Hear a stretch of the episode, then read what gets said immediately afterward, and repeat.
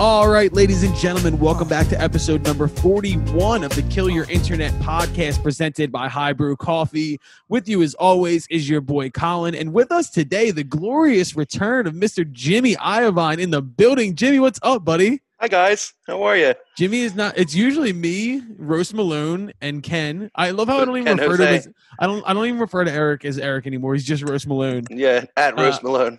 Yeah, at Roast Malone. And uh, now we have Jimmy back, dude. By the way, we're doing we're doing this by Zoom because NFL football starts in about a half an hour, and I did not want to not be home for this. So I have no way of watching it either. really, that sucks, dude. How are you watching it? Do you got Comcast? We have Hulu Live. Oh, is Hulu Live playing? Hulu, li- Hulu Hulu has live sports. I don't know. I, I get paid for that, but that's like a big advertising campaign they do. I got Hulu Live. Dude. Maybe we could shoehorn that into some more advertising. Speaking of advertisements, once again, presented by High Brew Coffee, uh, 10% off uh, 12 packs of their triple shots. Amazing, amazing product. Uh, three times the caffeine. Absolutely what I start my day with. Uh, also, get it at Wawa. If you're in the Philly area, if you're on the East Coast, go to Wawa. Tag us in post saying Foxtrot you got that? you. Yeah, You got that Yeah. Foxtrot. that that uh that triple shot got us through that long drive from Austin to Philadelphia Yo, after South by real talk. Real talk. We killed the entire. They gave us like pallets of this stuff. And on tour, we finished all of it. I'm dead Yep. serious. We came home with nothing. Uh, it's and delicious stuff, man. I mean, dude, if you're a touring musician, when touring comes back, you need to get on the high brew coffee kick because it's the only thing that saved us on tour. mhm. Real talk. Well, Oh, Jimmy, so good. dude, we are as busy as we've ever been somehow through quarantine. We have uh, EP. It's right around 100,000 streams on Spotify. Mhm. We put out a month ago. So shouts out to everybody who's been streaming.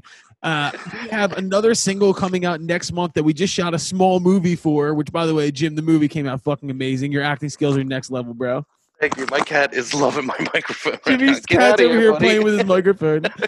I locked Vinny out of the room so he can't do that to mine. Oh, Uh, but yeah, dude. On top of that, we have sports coming back. Basketball's in the playoffs. Hockey's in the playoffs. Baseball's in full swing, and football's back. I just know, wanted to football. My God. I just wanted to bring a point up to you right before we started our talk. What percentage of Americans do you think gamble on sports? uh, at least fifty. Fifty percent in a recent nation nationwide survey.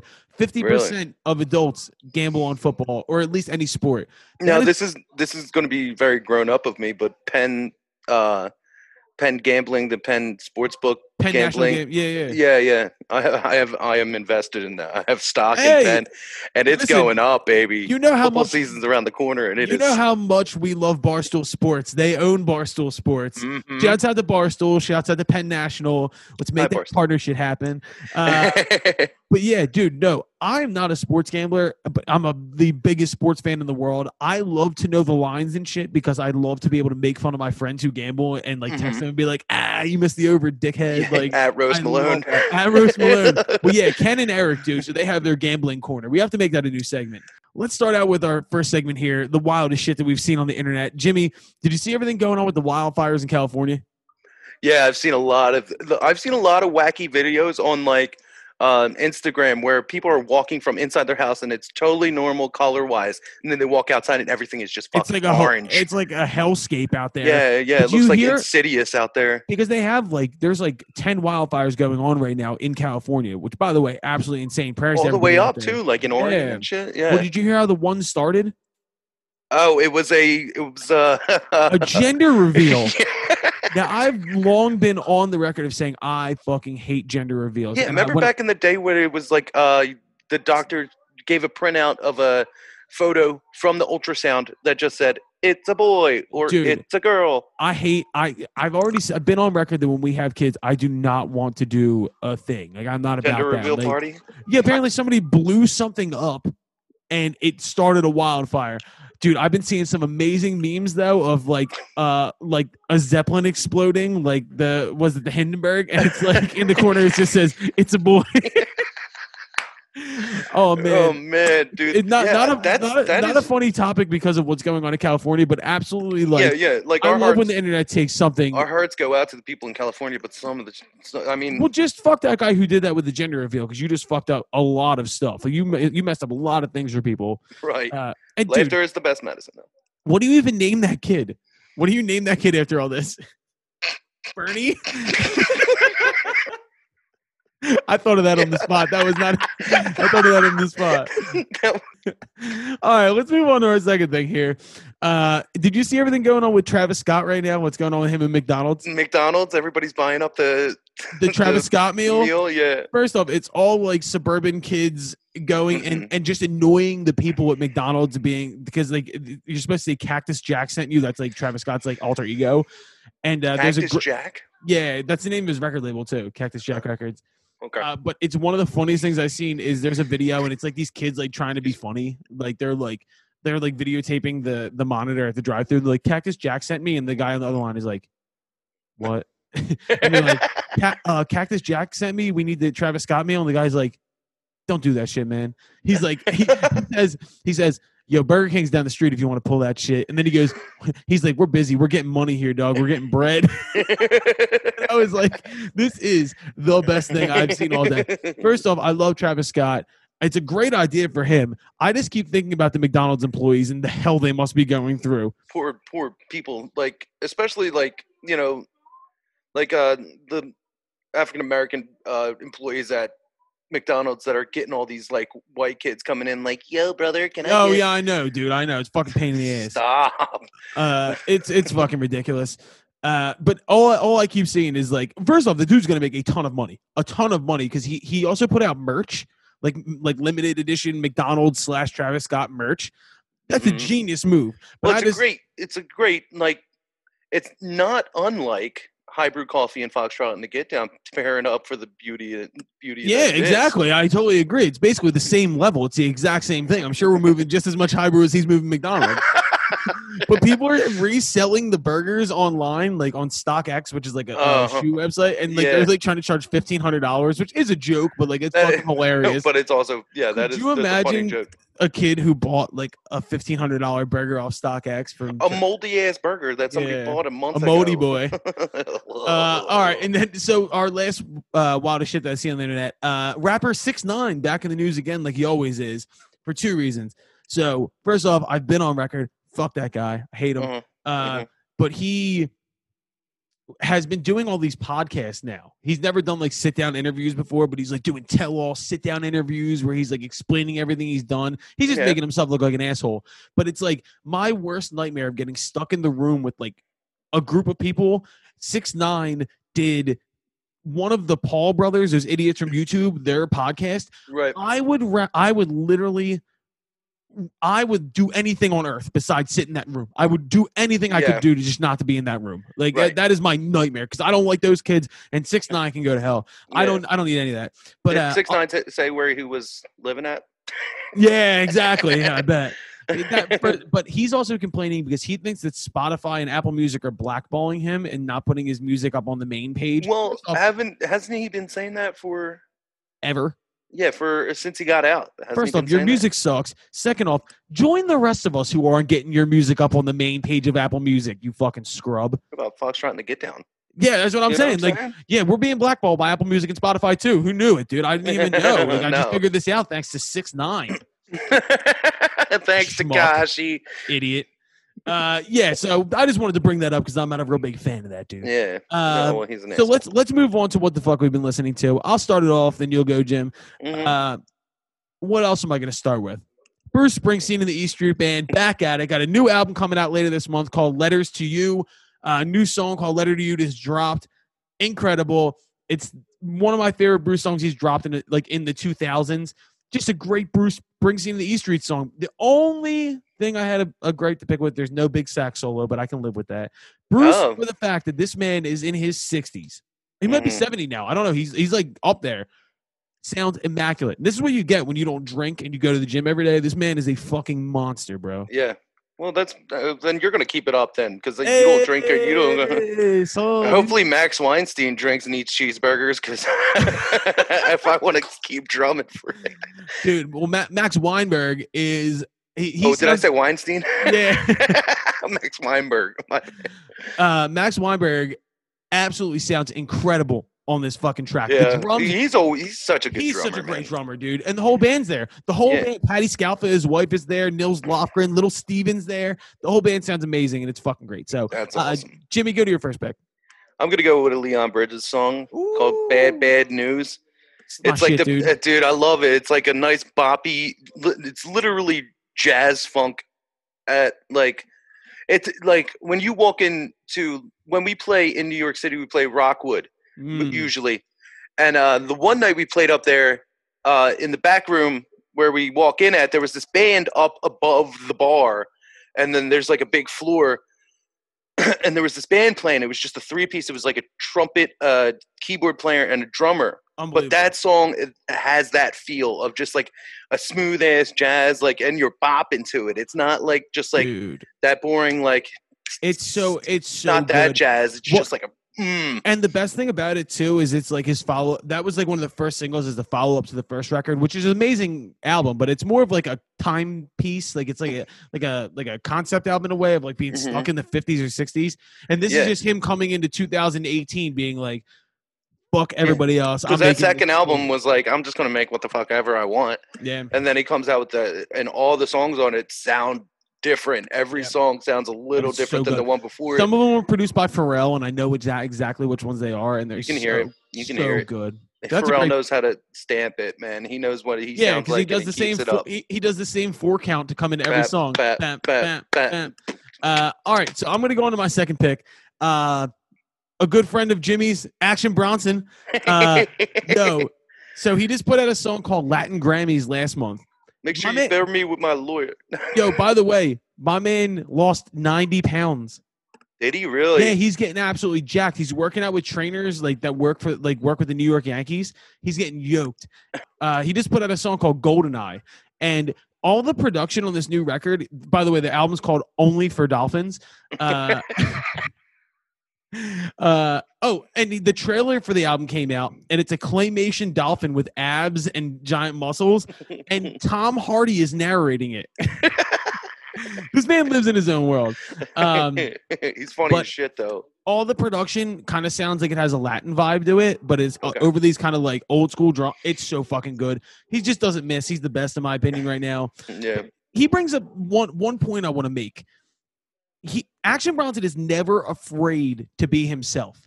He has Right. no fear. He he has no fear, and that's what I feel like we're we're getting to now, to where we're we're doing what we want. We're making what we want. We're we're producing things that we are.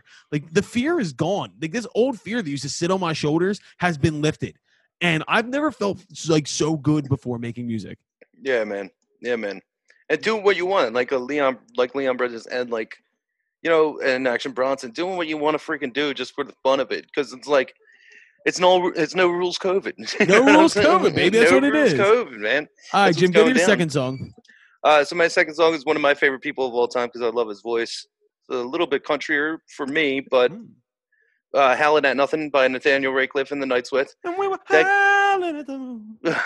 dude, that is such a good song. So good, dude. I was uh I was at the I work at a restaurant. I was uh helping out because we're at limited staff, so everybody kind of pitches in doing dishes and stuff like that. So everybody's doing kind of everything, you know, running Yeah. food, doing dishes, cooking. We've all been there, baby. Understaffed, running around. Everybody's doing everything. Uh, and I was out. I was in the back. I was scrubbing sheep hands, and that song came on. I had my music playing, and I'm like, I'm not only howling at the moon, but I'm howling at some sheep hands, and I was howling at nothing. And I was just singing, dude. I was having a great time doing dishes by myself. It's Yeah, a baby. it's a good time when you're listening to some music and you're just doing like a menial task. That is the thing when you're when you're working a job and you're just like you you need to escape your job for a minute and you just Mhm. put your earbuds in. You're like, all right, so this isn't that big. Oh no, this was out loud, and I was singing out loud too. Attaboy, I'm proud of you. Uh, my last pick, I, I, I went Bruce Springsteen. I might as well go Tom Petty too. oh, there I was go. cleaning my wife's car today, and uh, through my headphones came "Saving Grace" by Tom Petty. uh, What a mhm. fucking tune! Like Mhm. great driving music for deep one. cut. Deep cut. This is older. Like this is older Tom Petty. This is when we were in like grade school, but like just on fucking believable song. Rest in peace, Tom Petty. All time gooch. Great guy. I'm glad I got to see him live before. Me died. too, man. When did you see him? I saw him at Bonnaroo. Oh wow. Uh, and uh, so we were we were having a good time. We were drinking and stuff, and um, and Tom Petty's up there and he's playing and he's singing. And he sounds great. His band's doing wonderful. You know, everybody's killing it. And then he's about to play American Girl. So he gets up on the microphone and he goes, All right, and now here's the one that started it all. and we were like, He's Uncle hammered. Tom's drunk. Dude, when I saw him, I was like 12. It was my second concert ever. It Oh, was wow. Tom Petty and the Allman Brothers. Damn. I was 12 and I was like, this guy's fucking wasted. I knew. Uh, all right, that's a great pick. Uh, a good- Jim, Jimmy, what's yours? Uh, so I'm gonna go with a little My Morning Jacket here. There you go. I'm gonna This is go, A very uh, Jimmy list. This is a very Jimmy list. Uh, what's the name? Yeah, I'm gonna go with um, "Off the Record" by My Morning Jacket. It's on their album called Z or Z if you're Canadian. Ooh. Uh, but it's uh, it's off the record, it's, and uh, they start off with this like, like slow, like uh, kind of like weird uh, 808 drum machine beat. Interesting. and they start off that and then it rips into a guitar or hold on is it the opposite yeah it ends with like this 808 beat but live they start with that 808 Oh, beat dope. and kind of build and build up a jam and then they go into the and they get into it man it's fucking Very my morning jacket. yeah yeah if you listen to it you will enjoy it I Dude, swear uh, you put me on the Jim James solo shit too, and I love Yeah. Jim James solo yeah shit. and if we want to have an honorary mention the uh the whatever tapes with uh marcus mumford oh, the new basement tapes. the Hell new basement yeah. tapes. Yeah, if we want to have an honorable mention with the uh uh when I get my hands on you. Oh, it's such a great song. Uh, dude. that's such a good song, man. Shouts out to Taylor Goldsmith from Dawes because he was the real MVP of those sessions, dude. He was a monster. Really? Yeah. Uh, yeah, there's like a whole uh, documentary about it. the documentary is amazing. You have to I watch it. I haven't watched it. Yeah, I got to. All right, before we head into our interview with Tyler Boone, let's go into my new segment that I've created just for me and Jimmy. We are the band. I'm not. No, Eric's probably the biggest nerd in the band, but we are the Yeah. biggest superhero nerds in the band. This is Colin and Jimmy's Nerd Corner. Uh, me and Jimmy were actually in the studio together, just working on a new song the other day, and we are like, we need to do a whole podcast of us just talking about nerd shit. nerd stuff, man. So I just have a couple written down here I want to go over that we can geek out about.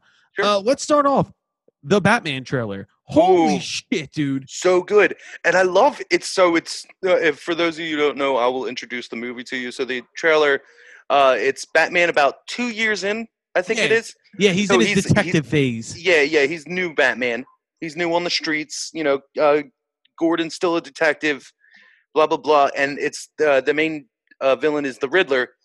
And but I love how they're doing it because he's leaving little notes, and he's leaving like, It's like Zodiac. and they're yeah, and they're all they're, and it like people have figured it out using like Yeah, what Eric you, Voss already figured it out. yeah, like a like Voss. cryptogram style, like oh, it, these are double letters, so these are going to be the same letter. And usually it's like an yo, S or an L. Pattinson looks great. The the and apparently I've been seeing a lot of talk. Apparently there's going to be two suits. Like that first suit is going to get blown up early in the movie, and he's going to have like the old school gray suit with like the yellow emblem, like, Oh, like really? the, the animated series. Like, yeah. oh, dude, I think Pattinson's going to be fucking fantastic. Yeah, I think it's going to be really good. He looks great, and he's Looks great. actually a really good actor. He, He just is. gets pigeonholed because he did Twilight, and people. But he like- all he's done since Twilight is like fucking like indie movies. yeah, and legit ass indie movies. I never, I didn't see the uh, Lighthouse yet, but I hear that's amazing. I haven't seen it yet either, but it's just him and Willem Dafoe on a fucking rock. right, like, and and there's a big campaign online for Willem Dafoe to play the Joker in his in the in the Oh, wow. the Pattinson universe. Bro, I don't even want to see the Joker right now. I, I'm so I- jokered out. Uh, yeah, there's a lot of Joker. We've been overflow with Joker. Let's get some weird. Like I want to see a good Riddler, like Yeah. Jim Carrey. I'm sorry, Yeah, that's a fucking corny Riddler. But I mean, but- dude, there's so many good Batman villains. First off, the, who was the the last good Batman villain or the last Batman villain period was Bane. I thought Bane was awesome. I thought Tom Hardy did an amazing job, especially because in the comics, Bane's like a bumbling idiot. Like he's not like really like uh, a sentient human. He's like a fucking Yeah. zombie basically. They made him into a badass motherfucker. He's also Mexican. can we- really? Yeah, yeah. Bane is Mexican. I did not know Bane that. is supposed to be Mexican. Yeah. Well, Tom Hardy was not I forget what his, Bane's real name is, but he's he's a Mexican. He's I Hispanic. didn't know that. Well, then, Mhm. well, I mean, look, That's why he wears a luchador mask. I didn't know that.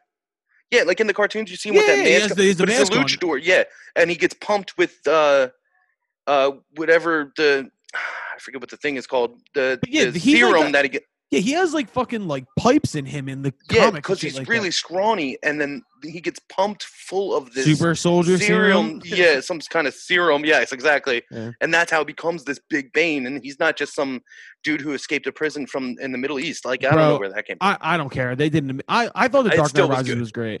yeah, um, it was good. I'm really excited. I want to see them bring a Robin in, but I don't want them to bring in like cheesy Robin. I want like Nightwing Robin. Like I want like oh yeah, you want like don't- I want later Red- Robin. I want Red Hood Robin. I want to see Hood. that whole sto- storyline. Well, there uh, isn't there uh either I think it's a game coming out, a new well, video there was game coming out. there was an, and- one of the Arkham Knights comic or uh, video games was the Red Hood storyline. Like Jason Todd dies and then he comes back. right. But you need the Joker in that, so we'd have to see the Joker again. So I don't know. Yeah, Killing I'm not. I'm not. I'm not gonna fucking complain about if the Or Joker. Long comes back. Halloween. Long Halloween. Long Halloween is what this is based off, basically, Right. because it's like this, like, but like. Uh, Carmine Falcone's in it, and it's John Turturro, who's an amazing Yeah. actor. Yeah. And, like I can't wait to see like the, pe- the. I think the Penguin is like the dumbest, to like villain. Like I'm But not a if you do them right, you can do them good. Like yeah, but it's Colin mean- Farrell. Have you seen the video yet of Colin Farrell as Penguin? he look, he doesn't look like Colin Farrell at all. the whole time I watched it like two or three times. I'm like, where the fuck was Colin Farrell? And I like, they're like, like maybe in the eyes, maybe, and a Maybe. big maybe, but they like give him like a new, completely new jawline. They can give him a whole new face. all I know is the Paul Dano Riddler is going to be fucking incredible, and I can't wait to see it. I think I think he's going to do really well with the Riddler, and I I love how they're playing into like even with the trailers, and they've only shot like a Yeah, third like of the third footage, of the movie. Yeah, but but they get a trailer and there's like clues in it already, which is Yeah. freaking nuts, and they're all corny riddles. Like what does the what does a uh, what does a liar do when he's dead? He lies, lies still. still. So he not only is he lying still, he's lying like he can't move, Still lying. but he's still lying, and it's like that's Riddler as fuck. And Shout that's out to I Matt like. Reeves, dude. This movie's gonna be sick. All right, I, I got like two more. Okay. Apparently, Black Widow is getting pushed back again, and it's Why? not because money. That's it. Okay. I got to be completely honest. I'm not that excited for Black Widow because one, I've already seen her character end. So like, Right. I'm kind of like, although I'm ex- I'm excited to see Yelena Belova come in as like the new Black Widow, Mhm, and apparently Florence Pugh in this movie is gonna be fucking badass. right. Um, but I've watched so many theory and spoiler videos. I already know what's gonna happen in the movie.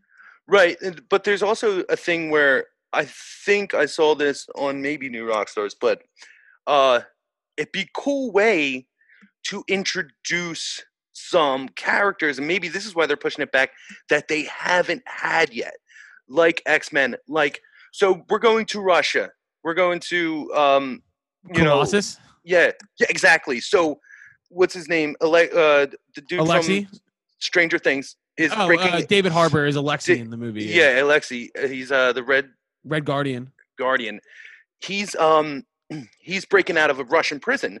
I've seen that video So you see, you so it was some so, so with like the they- bear in the background. Yeah, yeah, yeah. But if if he's breaking out of this prison, who better than to help him break out of this prison than fucking Rasputin himself, fucking Colossus breaks down the door, and then uh, he gets out, and that's how he gets out. I'm and just so you know, it's a jailbreak kind of thing. the last thing I wanted to bring up is kind of like I just want to know about the Fantastic Four and the X Men at this point. Like I'm so because I'm actually really overly excited for the Eternals because I think the Eternals is going to introduce the idea Well, of X Men. The Eternals is going to have like a lot of time that it takes out because it's going to be from ancient times to modern day, so it's going to have a lot of fucking time. I think that Namor is going to get introduced in the Okay. Eternals because they say that, that you're probably going to see the fall of Atlantis. So you'll see Mhm. Namor. Um, Mhm. I think you're gonna the end of it, maybe the end credit scene. They're gonna introduce the X gene because I think it Oh. has something to do with like the deviants and and the Eternals fighting on Earth, and that's why. yeah, like, yeah, and it, and it, it, goes into some yeah. Okay, that's where the mutation starts. but I'm I'm like so hesitant to like get my hopes up for a Fantastic Four situation because not only have they fucked it up a couple times, but more than anything, how do you bring those powers into modern times and make them cool? Like stretchy arms or being invisible. Like you have to like you have to use them for their brains. Right, right, exactly, exactly. Yeah, super stretchy. How do you make that? You can make it look cool, but it's like you gotta you gotta do it right. Like I, I've al- I've already watched like fucking Iron Man fly around and zap people and like fucking more machinery. co- Like you know what I mean? Like I've seen some. It's like I've seen. yeah, and you got to make Johnny shit. Storm look really cool too. Oh, like yeah. when he when he goes flame on, you got to make that look not as corny. Yeah. And the thing, like, what are you gonna do with the thing? That's like, what I'm saying. Their powers don't like translate to being cool now, but like they are also geniuses. So it's kind of like so you use them for like, yeah, they're smart. kind of in the the, to the Tony Stark like when Tony Role. Stark is you know what I mean. But like you just have to give them cool shit because like stretchy arms is not going to sell it for me in in 2020. You know what I mean? yeah. Hashtag Mr. Krasinski for Mr. Fantastic. That's the only what I choice. All That's right, Jim. choice. We're gonna we're gonna pass it over to our interview with Tyler Boone. You guys have to listen to this if you're interested in, you know, how to get your music popping on Spotify. If you're interested in the industry itself, if you're interested in being an artist, a touring artist, and how you can diversify and make more money and just you know have a better career in general, listen to this fucking interview. Mhm. Before we head over, once again, shouts out to High Brew Coffee. Uh, grab it at Wawa, grab it online, 10% off, promo code Foxtrot. There are that's our fucking people. Take care of them. Love hybrid. Uh, Jim, anything before we go? Uh, stay up, y'all. Next nerd corner, we're gonna talk about Flashpoint. Oh, let's go. All right, guys. Mhm. Fuck you guys. We love you. Love you. How you feeling? Feel all right? All right, ladies and gentlemen, today's guest for the Kill Your Internet podcast is a true Renaissance man. We got Mr. Tyler Boone on the podcast. Tyler, how are we doing today, buddy? Good man, good. It's uh, what time is it now? It is two o'clock, so it's five o'clock for you. Yes, sir. Dinner time. Nice. Uh, Nice. yeah, I'm glad we got this in because football's on tonight, so we actually have football back. So I'm excited to actually be able to zone out and just watch football for four hours. That's my that's my plan for the weekend. Honestly, Eagles are back on. I'm just ready to I'm ready to zone out watching football, man. Hell yeah, nice, dude. Like I am a cartoon character. I am Philadelphia through and through. Like that's all that goes through my brain. So, uh, I know, I'm I'm not trying to piss you off. I hope I'm not. But I mean, are you a fan of Sunny in Philadelphia, the TV show? yeah, hell yeah. The, the green, I, the green man's the baseball, right? He's not. He's not uh, the Eagles, but Oh, you're talking I about love the the fanatic, yeah, the Philly frenetic, as they called him on the on the episode. dude, it's uh, a hate crime. They're all hitting each other. So yeah, you got to pound them, dude. Yeah, Dude, so I, I've been saying I was very excited to have you on because we have a lot to talk about. But I mean, I always start every interview with asking, "How's quarantine been for you?" Obviously, you're out in California, so there's obviously a lot of shit going on out there. Yeah, it's uh, it, dude. When it hit, uh, I just so I, I lived in Charleston.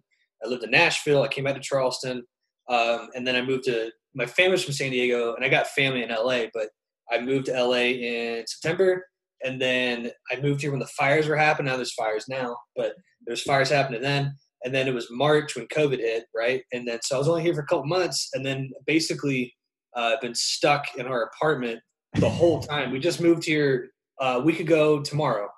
So we've been in our new house and it's been like life changing. So Dude, I, it was tough, man. It was tough. we just had a band on from LA like a week or two ago. They're called the Brevet. Really good dudes, great band, doing good Like- things. I know the Brevet. I know their I know their agent. Yeah, lot, good, so- good dudes. So we had them on, and we were just talking about LA, and you've seen kind of like this like exodus of a lot of like I don't want to say celebrities, but people in the industry that are like, okay, if nothing's going on, I'm Wow. moving out of here. Yeah, exactly. And Yeah. you did the opposite. You bunkered down. Yeah, yeah, yeah. You know, I, I will tell you this. And the Brevet's awesome, man. I, I did some shows with them in Charleston. Good dudes. uh, when they would play there. Um, but uh, when the when COVID hit, basically, like my girlfriend works in the music industry too. We just like kind of pivoted and we're like, this we're gonna focus. And I will say this: I'm not I'm not grateful for COVID because it's horrible. But what we did is we, I mean, there was nothing else to do, so we would, and I still do it now. I have like 300 unread emails because I moved in and we just got the internet on yesterday. But um, I basically it kind of like uh, it extremely catapulted our my businesses, my my music, artist formula, and then the bourbon because um, all I did is work, man. And, I- and all everyone cares about is is uh, the internet. So like my, my business has kind of exploded. I'm so freaking busy now. We've had a lot of conversations about, uh, and I mean, it always comes. We always have to qualify it with saying, of course, COVID is terrible. Like it's obviously a terrible thing that's going on in our industry in particular. Like we're all shut down. We have nothing that we can do. But I've always been a proponent of saying, like, look at what it's done in the fact that I've gotten to focus. I don't have to worry about being on the road. I don't have to think about Yeah. 50,000 things. I've compartmentalized and said, I'm going to focus on what I can control and try and build something different and see if we come out on the other side better. I love hearing that Yeah. out of your mouth because I mean, you said it right away. You focused and, and you've grown your businesses, but like what has really intrigued me about you is the fact that we talk about desert, diversification all the time. We always talk about, you know, doing different things because in the music industry, it seems like we're always kind of like a, uh, rinse, wash, repeat on the same things over and over again. It doesn't work out. Do the same thing over and over again. You, on the other hand, have said, "Fuck the system. Let's try something different." And I love it because it's working out. and You're doing great. Well, thanks, man. It's a, it, it's, it, it definitely, um, when it comes to like the, the norm, like of touring, I toured for years. Yeah, Uh, and I I used to make my money is I used to do cover gigs all the time too when I wasn't on the road, right? In there, buddy. like uh, dude i would do i would do three a day sometimes you know what i mean you go do the brunch one and then you go meet your buddy up for like a, a duo gig and then at night you got like the trio thing Well, that's Nashville, baby. That's Nashville right there. Oh that, that was charleston Really? and and that no yeah no, charleston is huge on that there's and this is why i pivoted where i was like i need to change something in my life because um, in nashville broadway right but you that's a little different you know what i mean and those gigs are very coveted because as soon as you go hey i gotta hit the road the next guy's in and you'll Oh, never yeah. get into it There's a lot of people at the door waiting to take your spot. Because it, dude, you make you make some money, dude. You can make four or five hundred dollars a day. I know. But here's the here's the issue with that. I got asked to do to, to join one, and I was gonna do it, and they're like, you got to learn three hundred songs like in a week, Mother and I was gonna be the singer, and I was like, oh my god, and it was um, what's the bass player that Victor Wooten? It was his brother, another Wooten guy. He plays like a crazy like Jackson B. I was gonna be band with them, and I was like, oh man, like this is a really cool opportunity, but then I was like, but I didn't move to Nashville to be in that band. I moved to Nashville to do the original thing. And so I call that like the kiss of death, in my Yep. opinion. There's so many dudes and, and, and girls that I know that moved to Nashville, when they get into it because, dude, I had six part time gigs when I lived in Nashville. I worked on a food truck and all this other shit. And, um, it, you know, that's what I did to get by, but I could have done another thing, but I felt like I would have been doing that forever. yeah. You know what I mean? And so when I moved back to Charleston, the one thing you can do is you can balance it and you can do cover gigs every day. And there's guys that are what I I'm getting at here is I eventually wanted to pivot because dude, I mean, oh my God, when you have like a like a day job or something, and then all of a sudden you're like, wait, I can go make twice as much as doing this all day, playing, you know, Bill Withers and stuff, like Yeah. whatever. And I did it for a long time and I made a really good living with it. I had more money than some of my friends did with nine to fives, right? But Isn't that crazy? what ends up happening is is you start like drinking all the time Yep. and it's late nights and then next thing you know you're hungover so then you have a cheeseburger and then you start looking like shit you know what i mean? And i saw a lot of guys that are older than me that have been doing it forever and they're just like just like just like weekend cover gig dudes. And you make good money but then you look at them and they're like you know they're still trying to figure out how to be a musician like i'm still trying to get famous man and i'm like eh. so eventually i took the dive out of it and i was really nervous because like man i make a lot of money doing this. And then i i already had Artist Formula going but I started focusing more on it, and then as soon as I did, it just kind of exploded. I mean, dude, it's a it's a fantastic business model, and, and and so much of like our conversation too, once again on the podcast, is talking about there's so many rules that artists aren't like aware of, and there's so many avenues that you can go down like the streaming route that people don't take advantage of, and they only think that like, oh, I have to get these top Spotify playlists, which by the way, people don't know how closed those doors are 90% of the time. Yeah. You found a route to say, okay, artists, we can work with this Spotify shit. We can build you up. And you don't basically have to sell your soul. Like you want to talk, explain the artist formula because we've utilized it. And I'm going to be completely honest. When people tell me that play, like they have like independent playlisting and all that, I'm always skeptical. For sure. You, For sure. you fucking proved it on this one. So explain the business. Well, so uh, it, Spotify playlisting is a very dirty word, right? Because you get those DMs of like, "Yo, man, hundred thousand followers, you know, you know, fifty bucks, hit me up. You know, here's my Google Cash. You know, hit me on the Venmo." And the thing is, if you don't know how to test them, or if you you know like Chartmetric, right? That's a great tool. You can just type in the curator and then go to the bottom. And if it's like if it shows you that it's decreasing or it's not increasing at all, or it, it just shows the activity of it every month, right? Right. if it's nothing's happening, either it's a dead list, right? And so they went to a website, they just bought followers on it. Yep. Or number two is maybe it was active at one point, but it's not active anymore. Like there's all those playlists, and I'm not hating on them. No, you But- can feel free. I hate on it all the time. So Yeah, yeah, yeah, yeah. Hate away. Uh, but like the the typical ones, if you Google like top ten Spotify curators, third party, it's like Indie Mono, SongPickr, and I'm not hating on SongPickr. Song Picker is a really cool one. But like what I'm saying is like that the big one is like a hundred thousand followers, but then it's like you get maybe a hundred streams a month out of it, right? Because probably the artist that followed it and they don't listen to it every day. Right. Well, what we do is different. Is we never turn off our ads. My ads kind of dipped today, so I got to fix them. Uh, and it happens all the time. You just eventually, how you do these ads, they just want you to spend more money, and you go adjust it, and make the clip smaller, um, and it gets faster again. But and then also we spend a shit ton of money to do this. Like between, I'll just say we spend like a thousand dollars a week, which I would have fallen over in Nashville because I was so freaking broke, right? And I'm like, holy crap! But now you know the idea is when you get into this game, and I teach a lot of artists and I teach a lot of labels this too, is what you what you're getting sales back from the streams, then you can start breaking even on your ad, and then eventually maybe maybe start getting profit on it. Right. Um, and I do. I've known guys, and you're not supposed to do this, right? And I don't care. I'll say it. Um, people, I've never done it, but people uh, sell list, right? And uh, there's this one list we have that uh, we, we have access to, and I, I know the the guy that bought it. He bought this one list. It's almost like 800,000 followers for like 40 grand. And I'm like, That's what?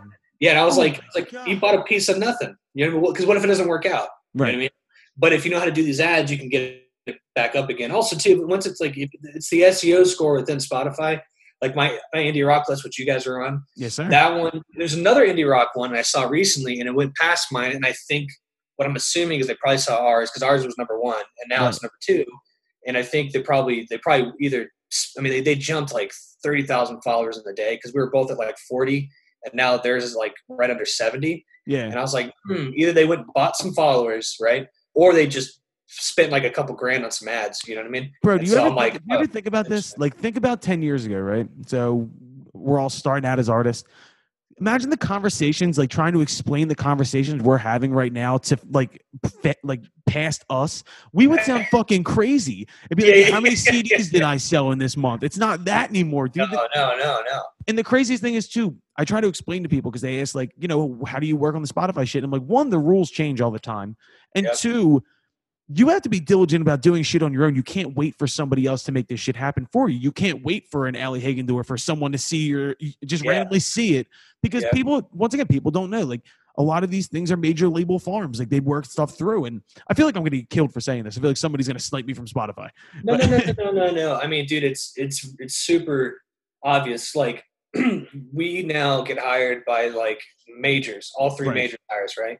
And what kind of blows my mind that the majors do it, and they're like, you can't tell anybody, right? I was like, well, all right, I didn't sign anything. Yeah. So- also, I know this shit, and I'm just an idiot in Philadelphia. You're not doing that great of a job of hiding. Let's no, be. no, I mean, but they, they they don't know how to do it, but they still go out and vendor. They, they call us a vendor, and they hire us to do it.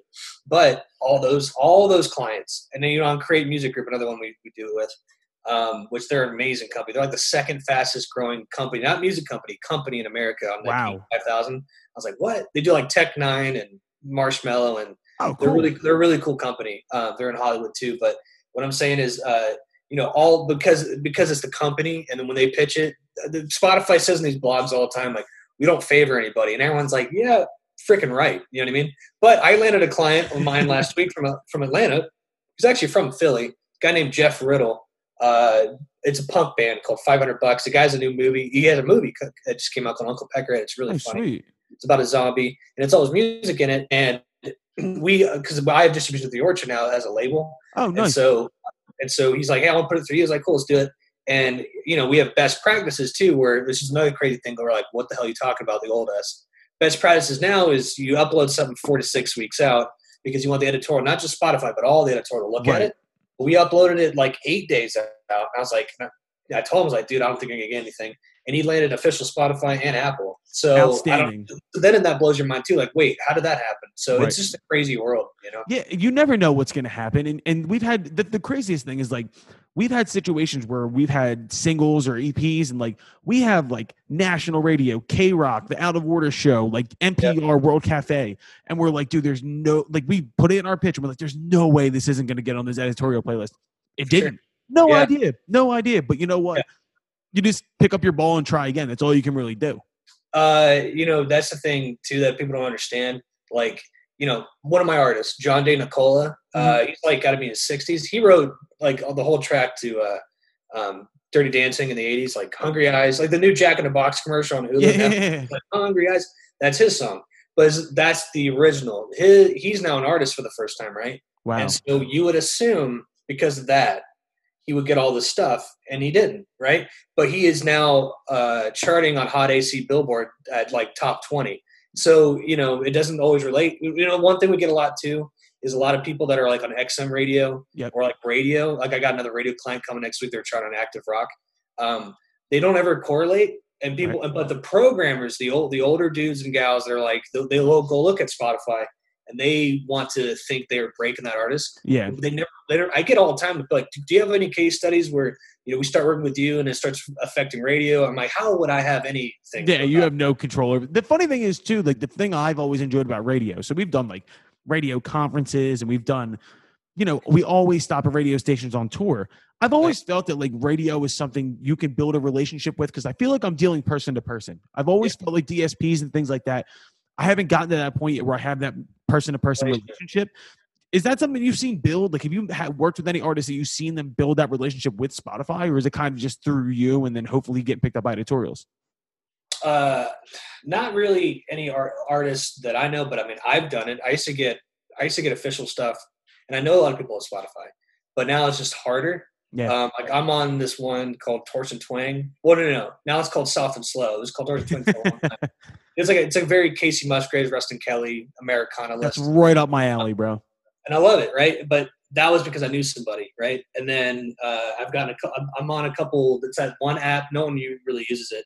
It's called Spotify Stations. It's just like Pandora. Mhm. It's like a pink Spotify symbol. So I'm on a couple of those. Um, so I mean, with me, it's because I used to like hustle. I, I send everybody a bottle of bourbon all the time, and same. we don't radio. all have the the the you know ability to send out our own bourbon, bro. By the way, before we before we switch back to music, how the fuck did that happen? I'm a bourbon guy. It's my drink. I love Yeah. bourbon. Is that How a did bottle, that? ha- Is that a bottle of Buffalo Trace right there? That is a bottle of Buffalo Trace. I got yeah. a couple bottles of vermouth back here. I actually had for my wedding. I got married in October. Uh, Nice. my my cousins, actually Eric, who's one of the guitar players in the band, bought me like a three and a half liter thing of Bulleit, and I never thought I would ever finish it. Never thought I'd ever finish it. Oh, you, you finished the fuck out of that. I didn't touch it till quarantine started, and then like a month into quarantine, it was just gone. And my Oh. wife was like, my wife was like, "Did you fucking finish that?" And I was like, I did. "I did." Yeah. oh, Dude, have I- you always been a bourbon guy? Yeah, when I lived in Nashville, uh, this is how it happened. It's not an endorsement deal. I saved up. I saved up gig money, just playing cover gigs Yeah. uh, to do it, and then it, then it became a family thing.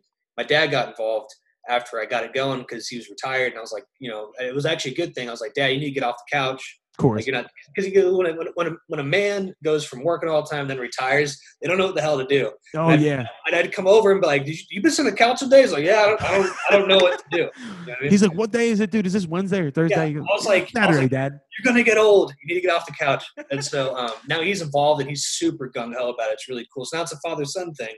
But uh, I moved to Nashville in 2015, and I had a deal kinda with uh, Kenny Chesney's people. Oh, there you go. His name's Clint Higham. the manager. And basically, it was a lot of like big meetings, like the big long tables.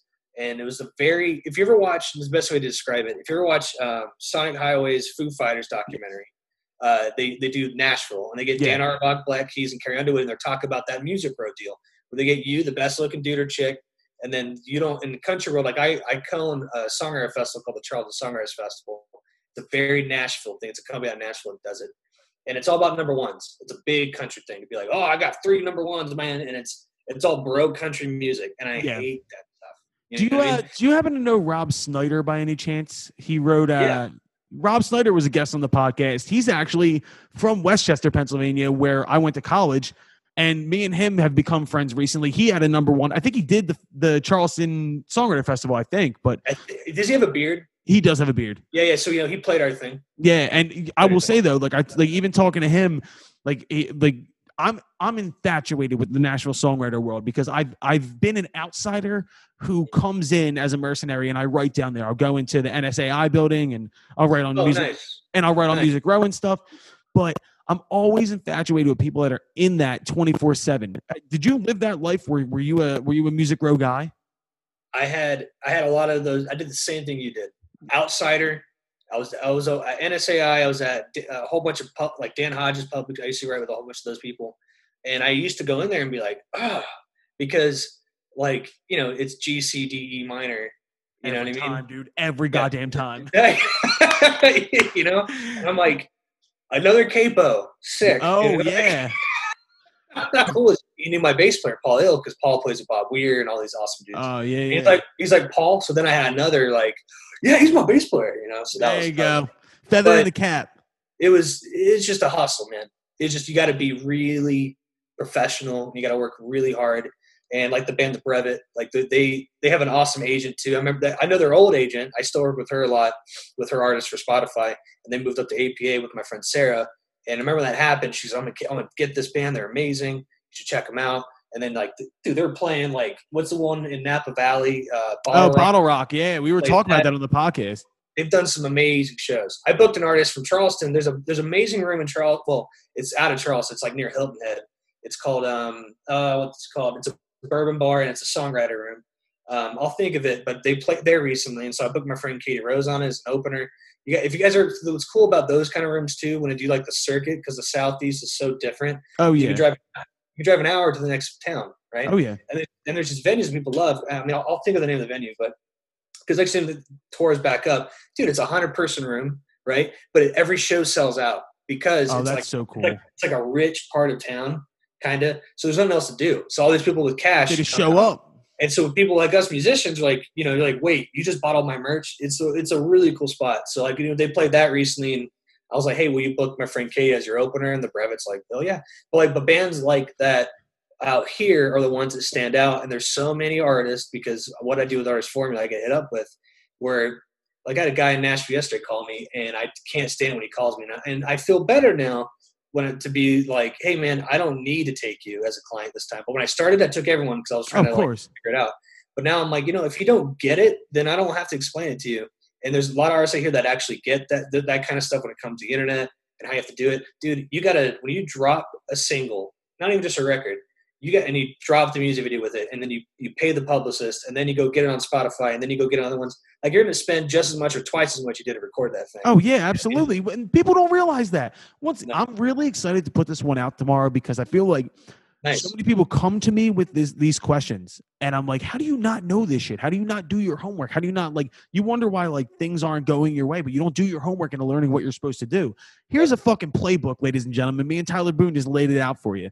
I will say too, a lot of people just put out a single and they have nothing promotional around it. They have no no teaser, no video, no like you got to put the money in to make the money. That's the only way this shit works. You don't just put something on SoundCloud unless it's a one in a billion situation. You got to do the work. Yep. Yep. Um, there's a guy that I'm helping out now, and he it's exactly what we talked about. Tom Callahan. You should check him out. Actually, should check out his company. It's called Indie Advance. I'm gonna be helping them out a whole bunch of stuff. He was the he was the vice president of Virgin Records for a couple years. Oh, there you go. Um, and what he said was what I've always been saying for a long time is if you can go get is for you yourself, if you can go get yourself a really dope distributor, you know what I mean? So that's one piece of the puzzle. And then you can go find the best artist services, or if you're not doing it yourself, dude, all the majors, that's all that they do is they No, have the it's all it is. services. That's all it is. And so if you can do it on your own, then you're kind of like a force to reckon with, man. There you was know? like two years ago where we were with a certain distributor. Mhm. And I remember it was a bigger name distributor. I'm not going to say the name, but I remember thinking to myself, like, I fucking did it. Pressure's off me. Like, they can handle the playlisting, pitching, and doing all this Yeah. shit. And then nothing came of it. And I'm like, I gave you guys so much radio and all this. And then I had this realization. I was like, I got to do it myself. Like, I got to Yeah. figure out a better way to do this. So many people just allow the the circumstances to dictate what they do instead of taking the circumstances and changing what the fuck you're doing. And it's how it has to be. Yeah, man. Uh, I had a I had a deal uh, recently in New York with a label, and what I could do with Spotify generates cash, and so I did a lot of effort behind it on 2 Mhm. singles. And the single I just put out, "Getting High," and then we it, it, it was like a top ten pick on AAA. Uh, it did like six hot picks, and then it was like charting as an independent. But they were the label on it, and they told me they're going to pay for radio. I paid for it. They're going to pay for XM. I paid for it. I couldn't even get K Rock, and I was like, and this guy named uh, I'm not gonna say his name. Yeah, there you go. Don't don't, don't say the name. but they they just didn't do shit, and they they get to collect on my song. You know what I mean? And I'll I'll never see a dime until that's why I'm um, I'm just I'm moving on to a full new record. Um, but they're gonna they're gonna do twenty thousand dollars before I see a dime, and I'm making it for them. Yeah, dude, it's Oh crazy. my god. Yeah. And but that's the, it. they said like that's the effort we put in it, so it's a salary, and it sucks. Dude, you know what though? It's cool, man. If you're, if you're home now, obviously like we all are, uh, and you have your own recording rig, you should get a jammy. Have you seen one of those? No, what's a jammy? Dude, a jammy. So it's like a MIDI keyboard, right? So it's Yeah. like so it's like one of these, but I don't really Oh, play yeah. piano, right? And so the jammy is a guitar with real guitar strings on it, and it's a MIDI controller. What? Dude, go, go to YouTube. It'll blow your freaking mind. I'm gonna write a full album right here. We're living in the goddamn future. See, this is the thing too. Uh, Like, because I, I was going to ask you this is kind of like my wrap up question because we haven't really gone into you as an artist as much, but we as a band we wrote so much of this new shit in quarantine in six different houses through Zoom through Elena told me that. yeah Elena, uh, all this shit all, all like it's fucking incredible we have changed the way that we write songs and the way that we we we do things and we become so much more technically proficient i am a technical idiot i am not a i'm not an engineer i'm a songwriter i like to Yeah. form that kind of shit out i Yeah. learned because i had to i let the circumstance i didn't let the circumstances dictate what i was going to do i fucking Sure. figured it out Yeah. and I- I guess my question to you is do you feel like during quarantine as a songwriter because obviously as a businessman you've you've done a great fucking job but as a songwriter and as a musician what has changed for you Uh, man, I thought as soon as COVID hit, I was gonna like, I'm gonna write so many songs. And it was really the environment we're in because the apartment wasn't so great because we were like on top of each other and we were always there. Yeah. Um, and so now getting a place that's like space, you know, there's like there's like eight rooms in this house, Such I can go in here and write a song. bro. and I'm gonna I'm gonna write some killer tunes. You know, and uh, and what's cool too is when you're doing like a record deal thing, you know, they get a little bit of like, hey, maybe you should just do all Americana or all blues rock. And I kept getting shit where like, Fuck yeah, dude, I kept getting I kept getting like, well, we can't tell what kind of. I'm like, well, I don't know, man, it's worked. And whatever so the fuck i want it to be i'm an dude, artist yeah, yeah, dude. I'm like, why are you getting in my like artistic realm? You know, asshole. stay you in know? your lane bro Yeah, you know just give me playlist. yeah just fucking do your job i'll handle the music yeah, Yeah, that's yeah, that's fucking great because I actually had a meeting with people that we had worked before in the sync realm, like just sync licensing out in LA. And uh, I bring them all this new music. I'm super pumped because we had just gotten our first song on K Rock. I'm in LA the week it happened. I'm like, I'm about to fucking Uh, all out. And uh, so I show the guy the song, right? I swear to God this happened. I show the guy the song and he just goes, It's not not really like your last record. And I went, Yeah, we've grown. I was like, It's it's different. It's the same, but it's different. We added horns, we added a horn section. He was like, Yeah, it's cool. And I was like, Uh, and he goes, he goes, what's the name of the song that you had on K Rock? And he, he pulls up my Spotify information. He goes, why does it only have 85,000 streams? oh, dude, come on. I went, I don't fucking know. I just put the song out. I get the Yeah, fuck out of my face. Never got a call back.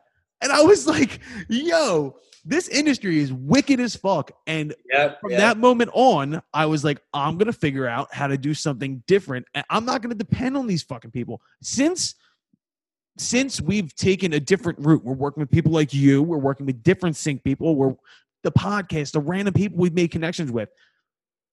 I can't tell you night and day how much better I feel.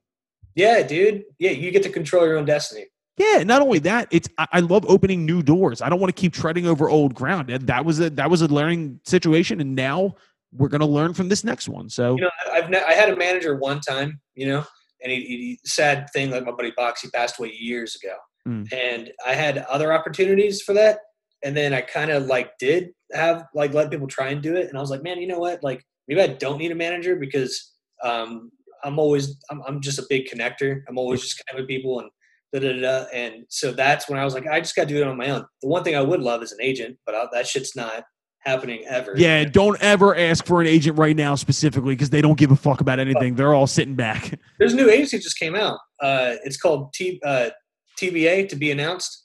Uh, yeah, isn't that funny? Is that the name? Wait, is that a real thing? It's a real thing. Oh, I thought you were fucking with me. No, that's funny. You laugh, You're like, oh shit, that's oh wait, it's real. Um, they are actually pretty dope. It, it's kind of like the hustle that everyone's doing.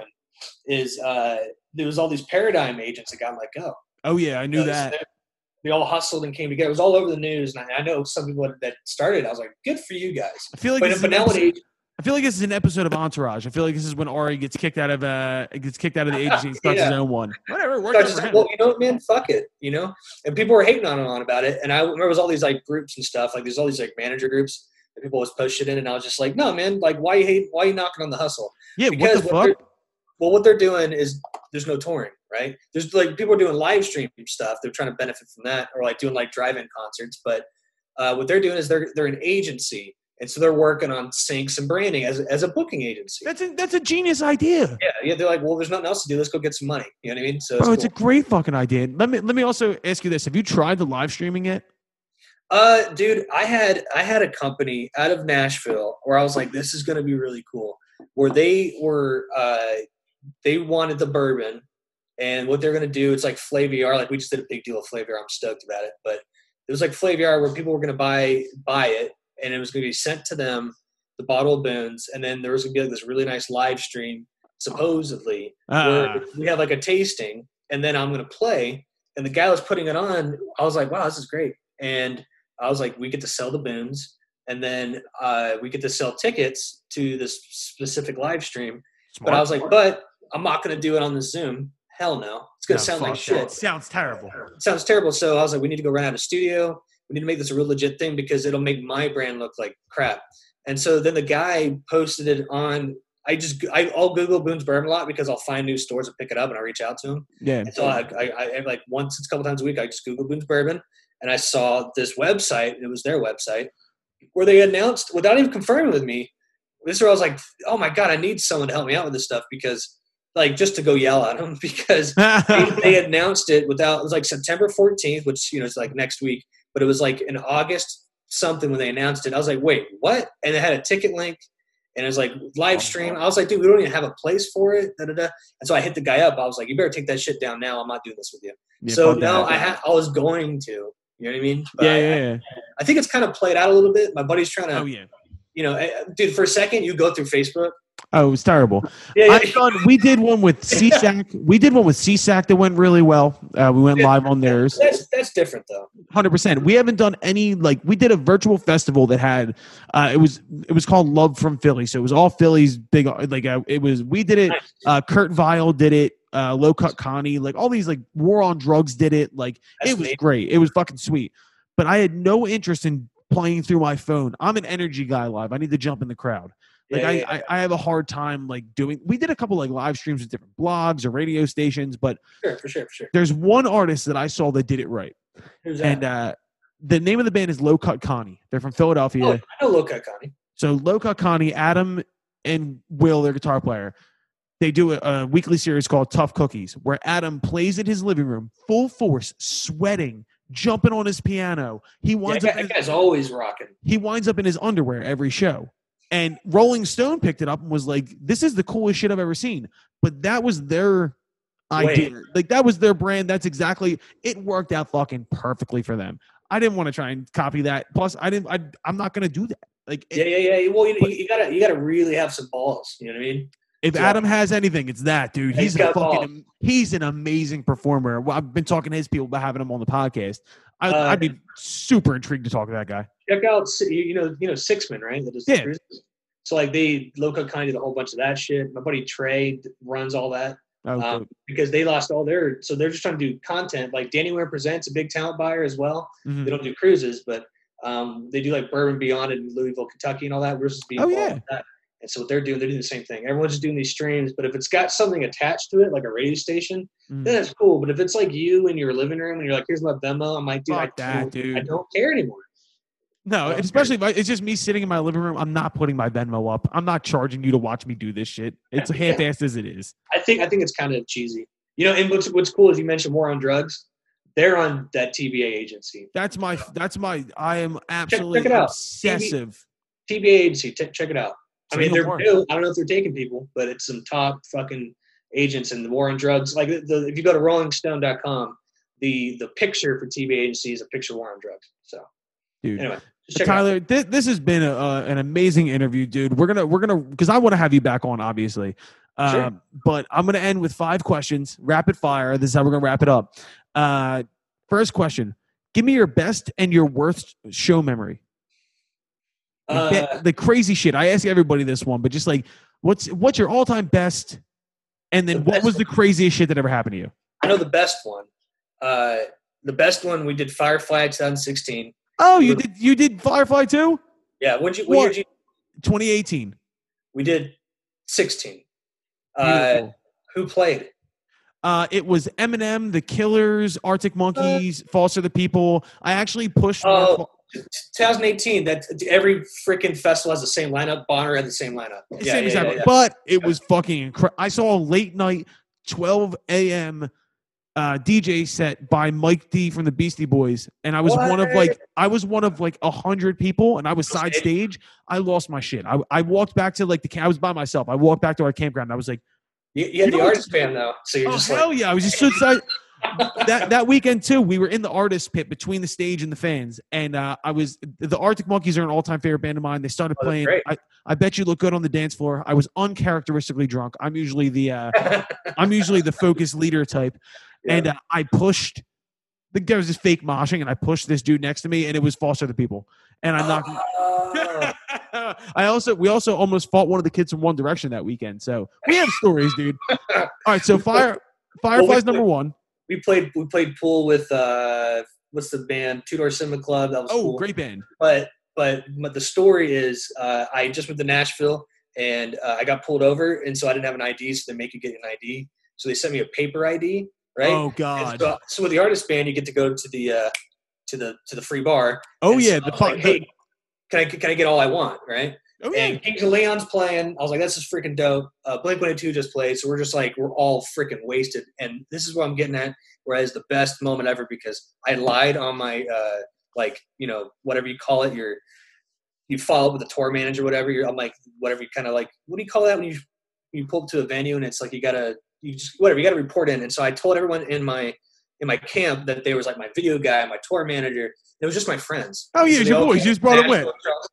I brought them all with, and we still talk about this week because it was so much fun. And uh, what happened is we're all there. We we just played our second set, and so we're done.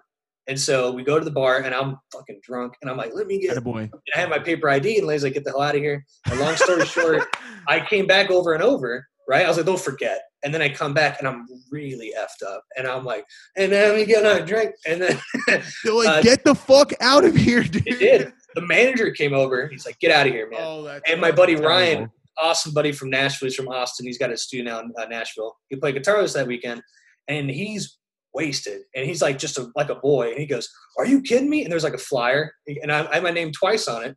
He goes, "His name's on the flyer, man." And all of a sudden they were like, "Oh!" Oh, Like, excuse me. Here's your But- drink, sir. well, little did they know that we're nobody. You know what I Yeah, mean? of course, yeah, but, But your they- name's on the flyer, bro. That's all that matters. but they were like, "Holy crap!" And they're like, "Oh my god!" Like we don't want to get in trouble. And so this is the cool part.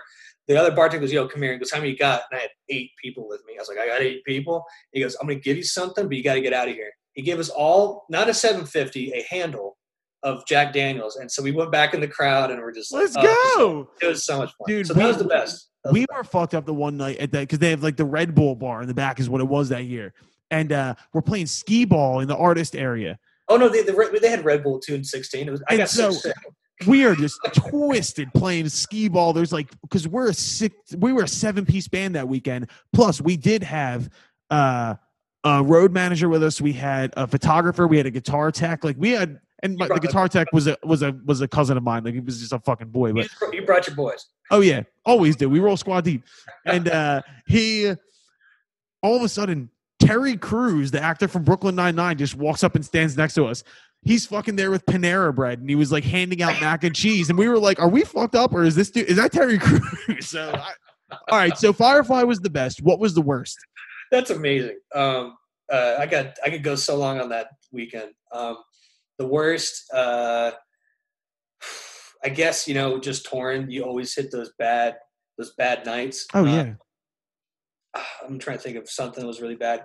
I mean, it's I guess it's I don't want to sit on this question for too long, but um, but we we we made the best out of it. Uh, but like you know, it was that one tour uh, with the Seven Sons tour. The only night that was not great was we played it at the Nick in, in Birmingham. That was my worst one too. No fucking way.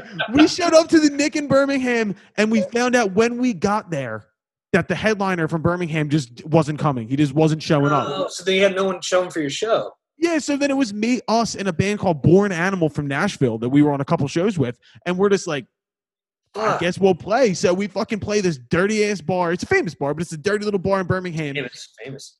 And uh, it was like two old ladies who offered us drugs, and that was it. And then we just left.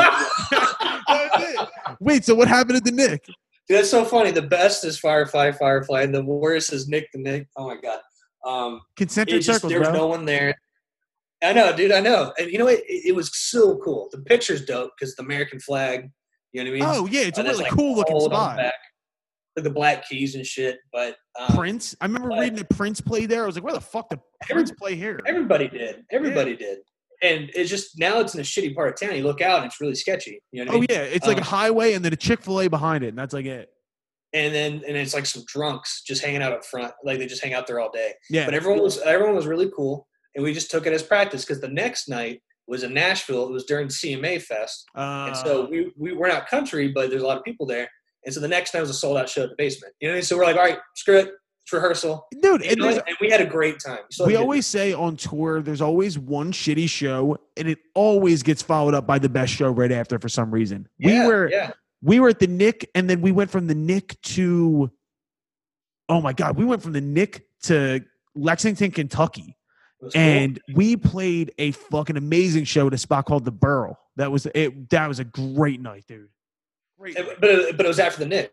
Oh yeah, and, and the Nick was a Yeah, shit yeah, show, and then we went to Kentucky after and had a great time. It's how it always goes. That's how the tour Yeah. tour has a way of keeping you motivated. I don't know how it is, but it does. It does, man, and uh, that was just such a good crew with the Uncle Dwayne's guys too. Like they're such pros. You know Yeah, I mean, those guys have played like Jay Leno and shit, and so they're just like they know right, the whatever." deal. and they're they're they're like jam bands. So all they gave a shit about was all right. We got our mics up because they post all those live shows that all all the jam bands do. Yeah, So they're they, on They nugs. got, to, they got to say Birmingham, Alabama on their live thing when they put it up. So, um, but yeah, right. so anyway, Second question: What's your uh, what's your favorite guilty pleasure movie? Like, give me a movie that like you watch over and over again.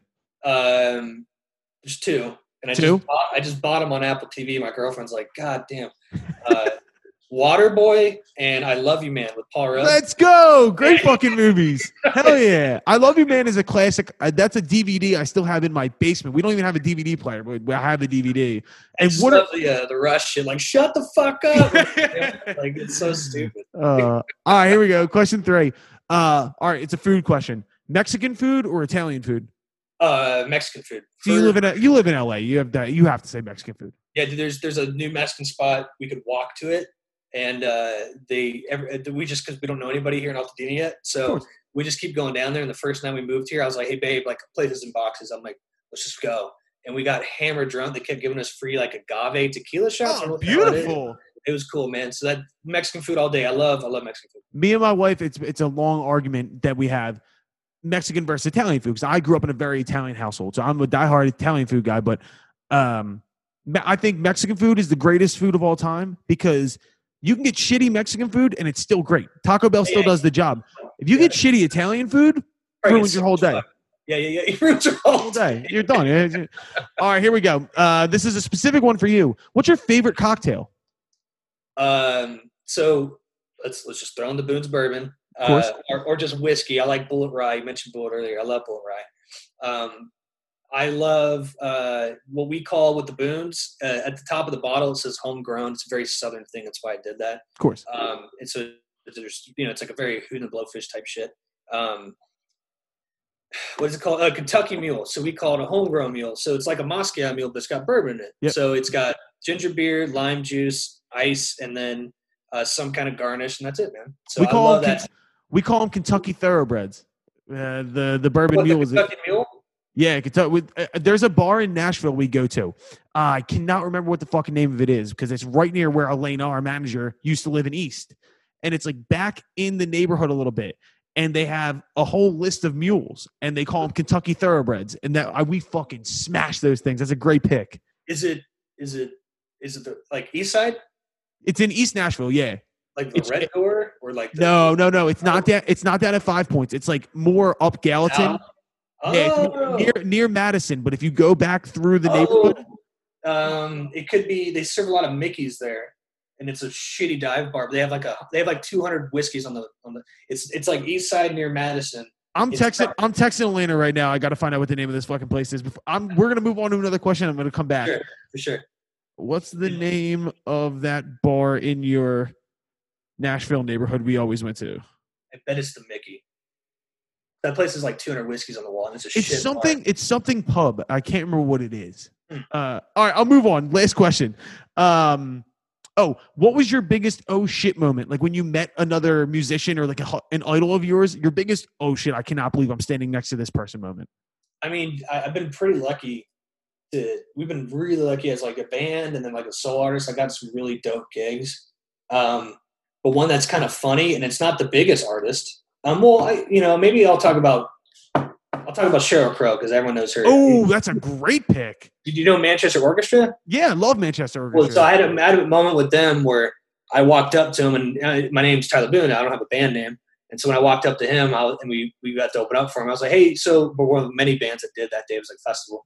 And I was like, "Hey, so my name is uh, well, I don't have a band, but it was oh, so your name is that's the name of your band, cool, man." I just walked away, and I was like, you know, I was, God damn it! I fucked that up. I was like, "Shit!" And my friends were like, "Dude, that was freaking hilarious." But with Sheryl though, I used to put on a festival in Charleston. This is a cool story called the First Flush Festival, and um, it's it's a, the only tea plantation in the northern hemisphere, and it's in Charleston. And so it's called the um, it's on Wadmalaw Island. It's uh, I forget the name of the tea festival, but the tea plantation. But um, anyway, we and we were trying to bring it back, and we're going to do it this year, and then COVID happened. And so I'm trying to bring back with these other talent bars that do it. And it's really awesome because uh, Charleston's not that big, right? And so Right. it is like the biggest thing. Now there's uh, High Water Fest, it's, which is very AAA, which I'm sure you heard of. Shovels and Rope put that on.